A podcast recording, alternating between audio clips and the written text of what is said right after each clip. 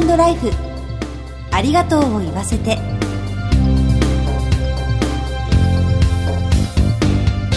こんにちは。番組パーソナリティの久保井あさみです。長かった猛暑もようやく終わりを告げようとしています。皆様いかがお過ごしでしょうか。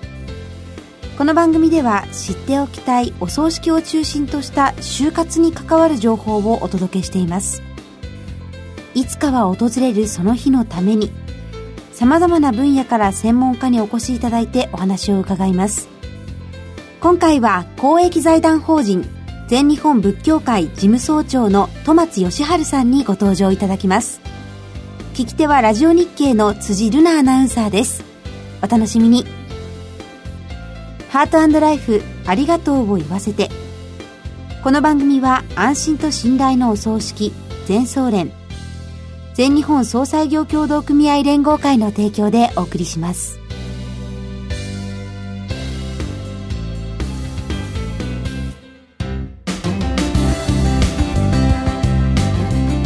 こんにちは。ラジオ日経の辻るなです。早速ゲストをご紹介いたします。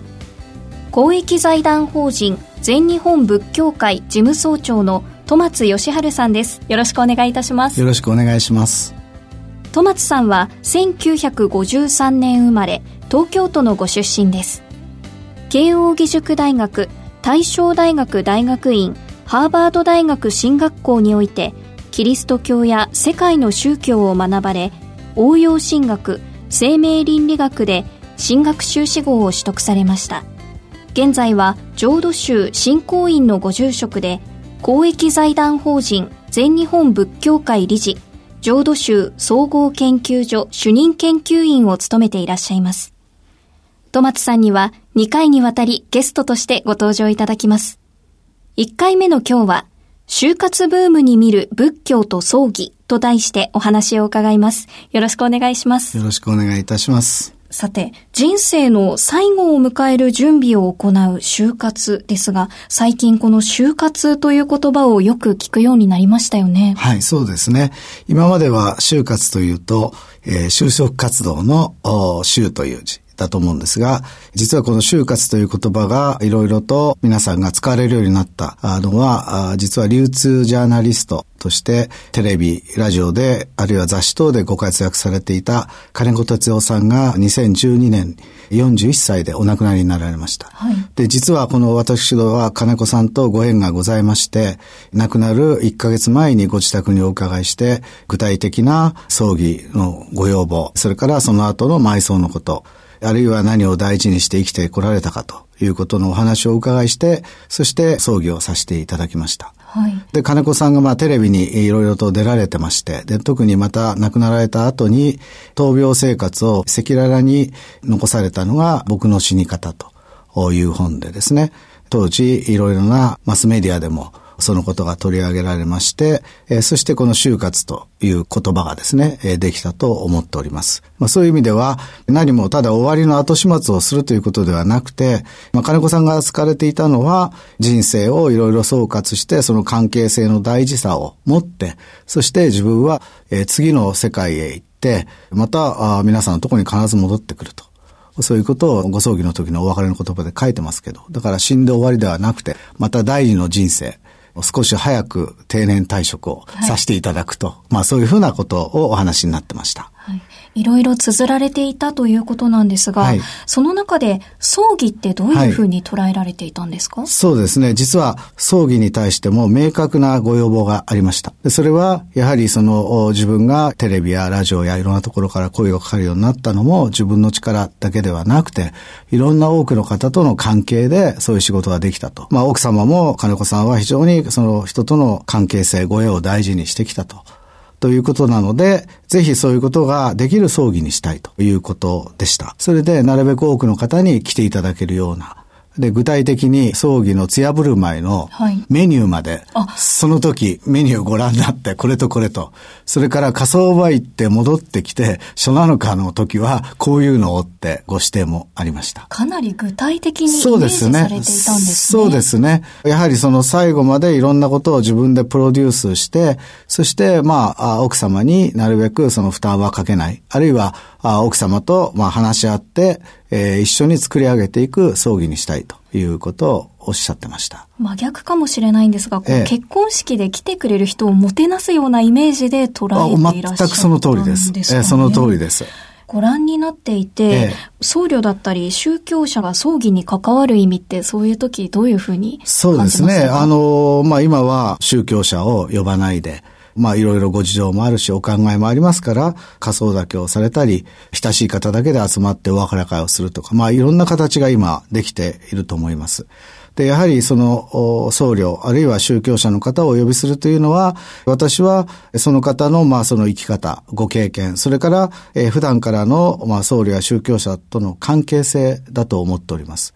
日本では伝統的に葬儀というと、まあ、檀家制度がですね、江戸時代からありまして、代々経験されている方は、お坊さんが来てお経を読むと、そういうことを自然におそらく感じていらっしゃると思います。で、ただまあ、実はやっぱり死の問題はもう自分では最終的にはどうしようもできなくてですね、じゃあ亡くなった後何ができるのかといったときに、例えば僧侶の方に来ていただいて、お経を読んでいただく、えー、あるいはお戒名をお付けして、それは俗名でご栄光することもあると思いますが、やはり戒名の意味は私たちの方に向いてるということは、それは亡くなった方の思いだったり、お人柄、ご趣味、で、そういうものを表すには私はいいと思ってます。まあ宗教者がかかって、そしてその儀式をお通夜をして、ご葬儀をする中で、いろんな方がいらっしゃって、そしてそういう方とまた亡くなった方のことをお話をして、そういう行為を通して、私は亡くなったことをだんだん受け入れていく。大事なその時間だと思っています。地域によって考え方とか価値観とかいろいろきっと違うんでしょうね。そうですね。まあ実はあの、戒名の問題に関しましては、あるいはそのお布施の問題に関しましては、全日本仏教会にもいろいろとご意見を、特に批判的なですね、ご意見をいただく場合があります。実はまあそのお布施はもともと六波羅蜜という仏教の大事な行の中の一つで、それで記者って喜んで捨てるということでですね、そのお布施を決めるのは出す方ですね。お檀家の方やそういうお願いした方が感謝の気持ちとして出すわけで、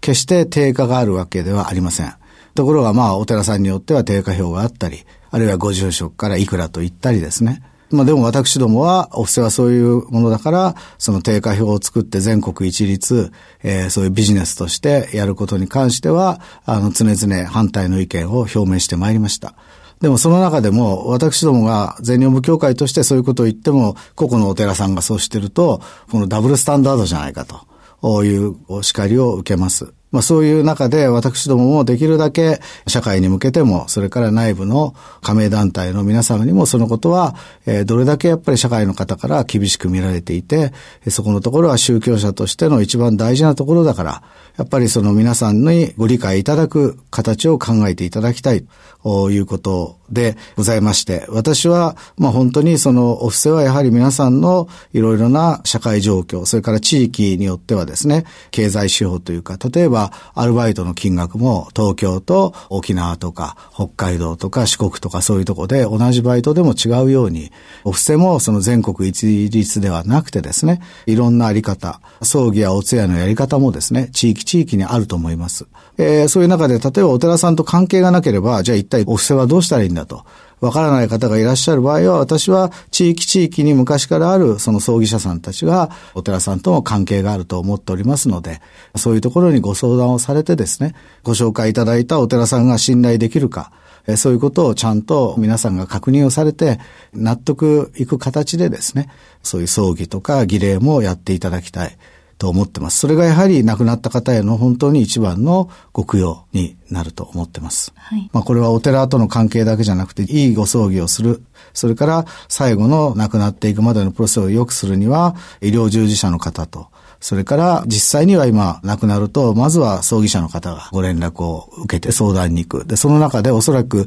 ただ祭壇を選んだり金額だけでなくていろんなお話が出てきて、で、実際には今その葬儀者の方がいろんなお話を聞いて、宗教者よりもですね。ですから、やっぱり葬儀者の方も、そういう意味では本当に寄り添っていただいて、信頼があるご葬儀をしていただくことが、今度その私たちが行ってやるときにもいい葬儀になりますし、からまたその努力が、皆さんが一生懸命葬儀者の方がやってることが、意味が出てくるのも私たちが行って信頼をしていただいて、いいご葬儀をしていく、まあいいごエコをするということだと思っています。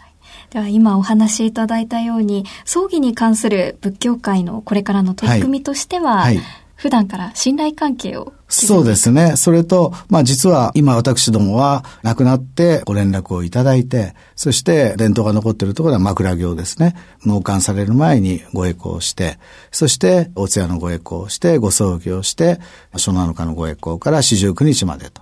いうことだと思っています。ただその形が今は家族の形も変わっていき、えそれからその皆さん同じ地域にずっといるのではなくていろんなところに移動されますから、そういう関係性も切れてきていると。まあそういう中で、えー、私どももできるだけお寺との関係の切れた方たちにも働きかけをする。で、それは今は、まあいろんな業者さんがインターネットで、簡単にクリックしてですね、お坊さんを頼めるして、定価制で分かりやすいと。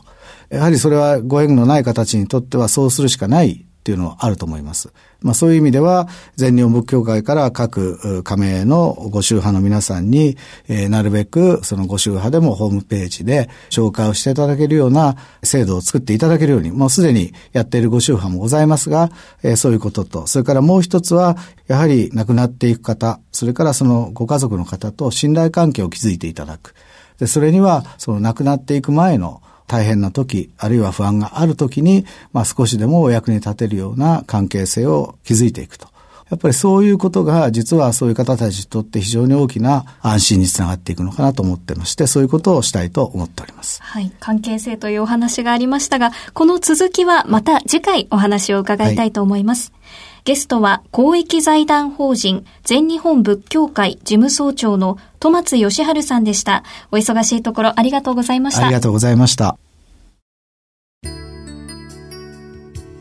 全日本総裁業協同組合連合会全総連は命の尊厳ご遺族の悲しみ一人一人に寄り添ったサービスを何よりも大切に考えご遺族の心を形にする。地域密着の葬儀者が集まる全国ネットワークです。全総連加盟店ではお葬式の専門家である葬儀事前相談員総裁ディレクターが皆様からのご相談をお受けしております。お葬式のご依頼は安心と信頼の全総連加盟店まで。詳しくは全総連ホームページをご覧くださいすべては個人ご遺族のために全総連全総連戸松義治さん、貴重なお話をありがとうございました。次回も再びご登場いただく予定です。番組のサイトからはご感想などメールでお寄せいただけます。番組への応援メッセージなどいただければ嬉しいです。次回の放送は9月19日水曜夕方4時55分からです。どうぞお楽しみに。番組パーソナリティの久保井あさみでした。ハートライフありがとうを言わせて。この番組は安心と信頼のお葬式全総連全日本総裁業協同組合連合会の提供でお送りしました。